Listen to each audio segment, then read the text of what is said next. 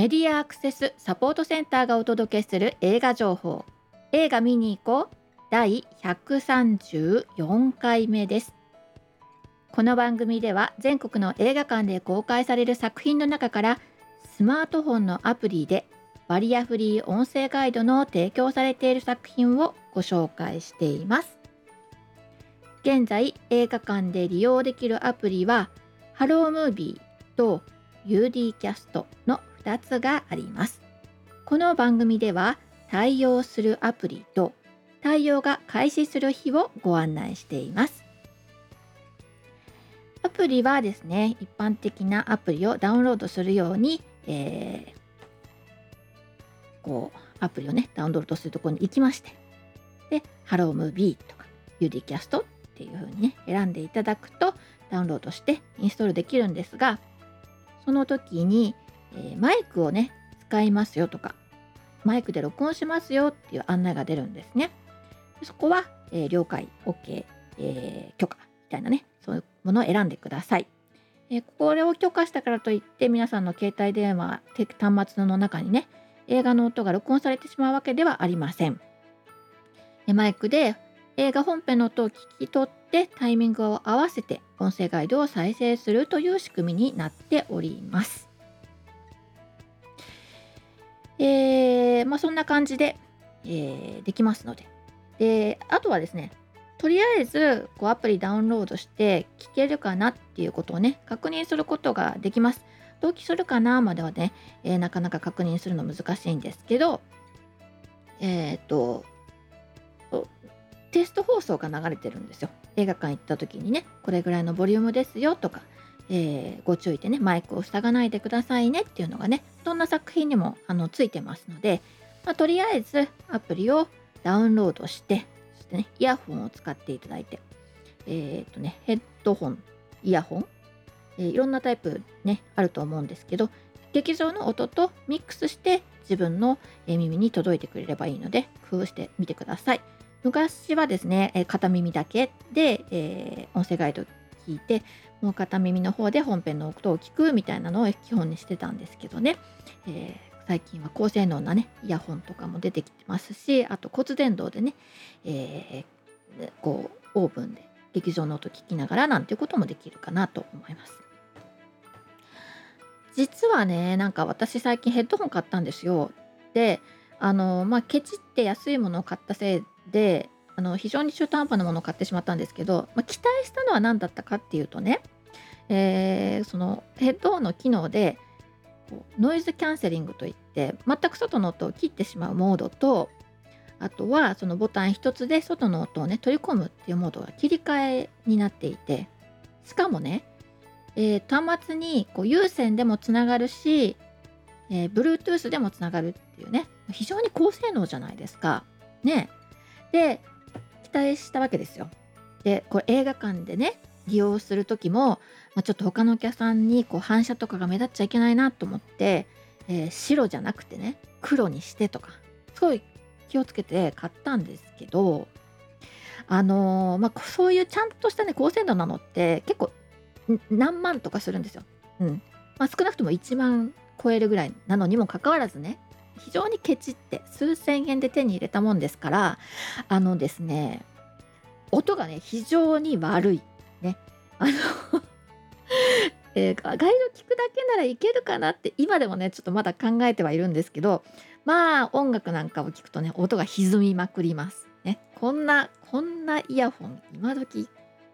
意識して探してもなかなか手に入れられないだろうというようなね非常にひどい状態でねはい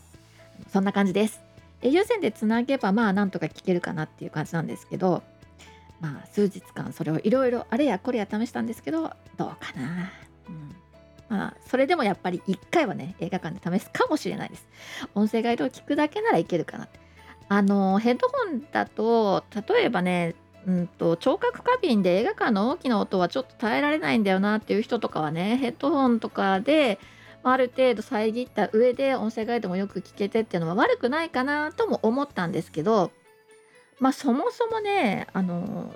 何ていうのかな聴覚過敏で映画館苦手なんだよねっていう人がねそこまでしてお金を払って映画館に行くのかって言われると、まあ、実際はそんなことはないんだよね。うんまあ、例えばお友達をねどうしても連れてって見せたい作品があるっていうような思いのある人がねあれやこれや手立てを考えてこれだったら大丈夫かなって言いながらねまあ、騙されたと思ってこれ使ってみてとか言いながら映画館連れていくんでしょうかね。うん。まあ、あのー、そんなことを思いながらね、ヘッドホン、イヤホンの研究を続ける日々でございます。はい。で、えっ、ー、とですね、前回ご紹介したのは、えー、機械島という、えー、怖いお話でしたね。ホラー、ジャパニーズホラーをご紹介しました。もう見に行きました？ねえ。あの、現実の世界と仮想世界というね2つの空間で起きる恐怖なんですね。どっちが現実だろうみたいな。もう今時のその VR とかそういう世界にすら人のね脈々とこう受け継いできたあの、心霊現象とか恐怖の現象というものがですね、えー、引き継がれていくという怖いですね。えー、どんな未来が来てもですね科学で解明できないものは残り続けるということなんですよね。ぜひどうぞ。ぜひどうぞって言ったんですけどね。えっ、ー、と今ね私ランキング見てて思ったんですけど最近洋画がねほんと強くなってきて1位2位3位4位国内ランキングがもう洋画「リトル・マーベイド」とか「スパイダーマン」「アクロス・ザ・パイダーバース、ね、それからザ・スーパーマリオブラザース・ムービー。それからザ・フラッシュ。ザ・フラッシュね初登場だってワーナーの映画でね。これも洋画ですけどね、えー、コミックの原作のヒーローが集結した作品だそうですよ。ね。でそしてもう一つはその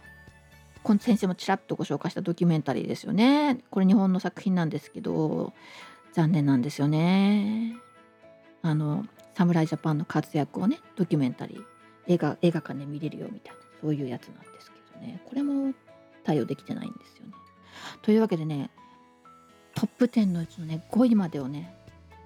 こう対応してないものに譲ってしまったという非常に残念なことなんですけどねその後は、ね、怪物がね来てますね。ぱり、えー、世界的に評価されたので一目見ておこうという人たちがねまだちゃんと映画館に通っておりますね。見ました？皆さん。うん。であとは、えー、ワイルドスピード。これもね4位が来ちゃってますよね。そしてその次に忌怪島が来てるんですよ。ね？えっ、ととこうこういうじゃホラーがさトップ10の中にね、えー、入っててちょっといいじゃないですか。ああとねの次に、えー、劇場版アイドリッシュセブン LIVE 4bit BEYOND THE PERiOD。これね、えー、これもトップ10にまだ入ってますね。すごいですね。こうファンたちが何度も足しげく通うんでしょうね。これもね音声ガイドちゃんとついてますよね、うん、そして名探偵コナン。こんなランキングでございますよ。黒金のサブマリン。これも強いですね。これ何週目だっけ？10週目って書いてあるかな。そうすごいね。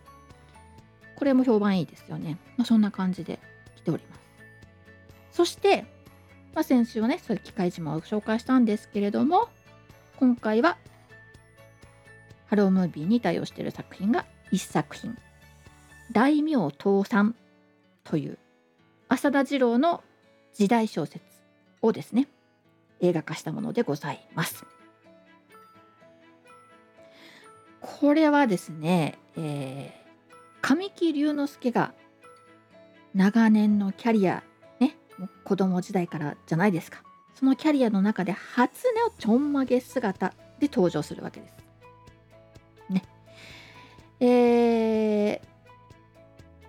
登場するのは、まあ、幼なじみの女の子ね杉咲花とか。あとはまあ、えー、他に松山ケンイチとか。佐藤浩市。小日向文夫宮崎あおいといったね、まあ、実力派のそしてまあコメディもね対応できるようなそういう人たちが登場しております。でこれはえー、塩鮭をね作っているお父さんの息子を、えー、お父さんね小日向文をやってるんですけどね息子を、まあ、神木隆之介の子や子供時代を演じてる感じのね、まあ、そのその子供の姿から登場スタートする作品なんですね。お母さんが宮崎あおいが演じてるんであれこのお父さんとお母さんってなんか随分年離れてるようなとかっていうのがまあ私の初めの印象だったわけですけどね、まあ、こんな感じでストーリースタートいたしますよ。であの「大名倒産」っていうタイトルなんですけど、まあ、ここの藩がね非常に借金だらけだったわけですよ。でえー、っとまあ途方もない借金をね、えー、どういうふうに、えー、いやそもそもなんでこんな借金なの？とかね。でえー、っとこれどうやって、え対応していけばいいわけ？借金は誰からそもそも借りてるの？とかね。まあ、そんなことをまあこれはねミステリータッチで解いていくわけではないんですね。あのもう基本ドタバタコメディです。時代劇のコメディ。本当楽しんで見ることができますね。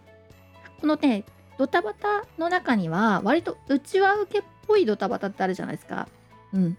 そっちではなくて本当に全然こうあの前提がなくてもあの面白がれるかな。あとはもう映像自体で楽しんじゃってるようなところもあるのでそこは音声ガイドがちゃんとあのもう解説をねきちんとしてくれるので安心して楽しみに行けます。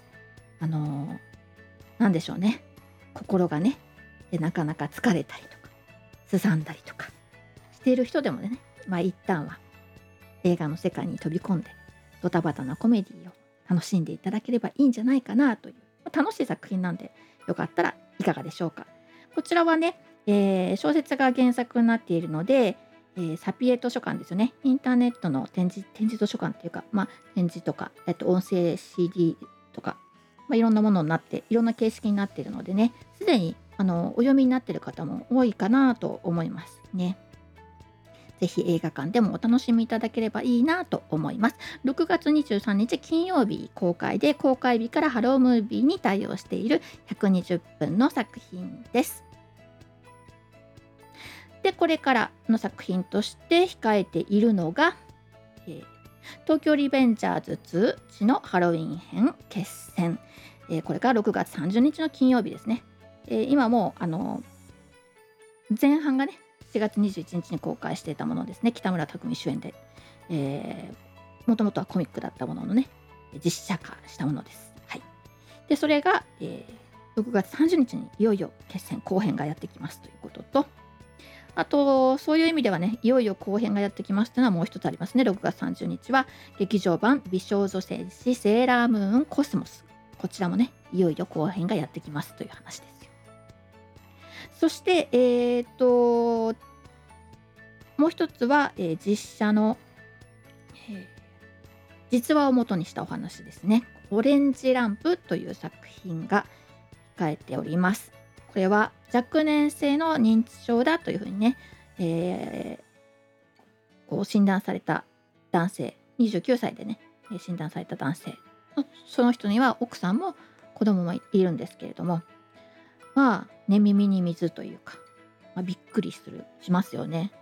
まあ、それから、えどんな風にそれを受け入れてって、ま、どんな生活をしているのかなという、まあ、なんでしょうね認知症ってどんな病気なんだろうってすごくなんかなんこう聞くし身近でもねあの実際こう身近な人がね認知症になったってことあると思うんですけどそういうものをねそもそもそも認知症ってどんな病気なんだろうなっていうのをまああの考えてみるっていう意味であのこの主人公の方がね若くしてなったということもあってえ、ー、と、まあ、家族みんなでそれを、まあ、諦めてしまうんじゃなくてああもう年取っちゃったからしょうがないよねみたいな感じでではなくていやそうじゃないよねってあのこれはこんな状態なんだよみたいなものをね受け止めていくあの家族の物語でもあるんですね。うん、はい。えー、良いかなと思っております。あ、これまだ6月30日ですけどね。はい。それからもうちょっと先の作品で7月7日から公開するのが1秒先の彼という作品がありますね。これは2020年に台湾で制作された映画の1秒先の彼女という作品をリメイクしたラブストーリーとなっています。はい、岡田将生と清原果耶がね、えー、出るそうですよという感じが、えー、の作品が待っておりますと。はい。というわけで、えーと、いつもながらのマスクからのお知らせで番組をおしまいにしたいんですけれども、はいはい。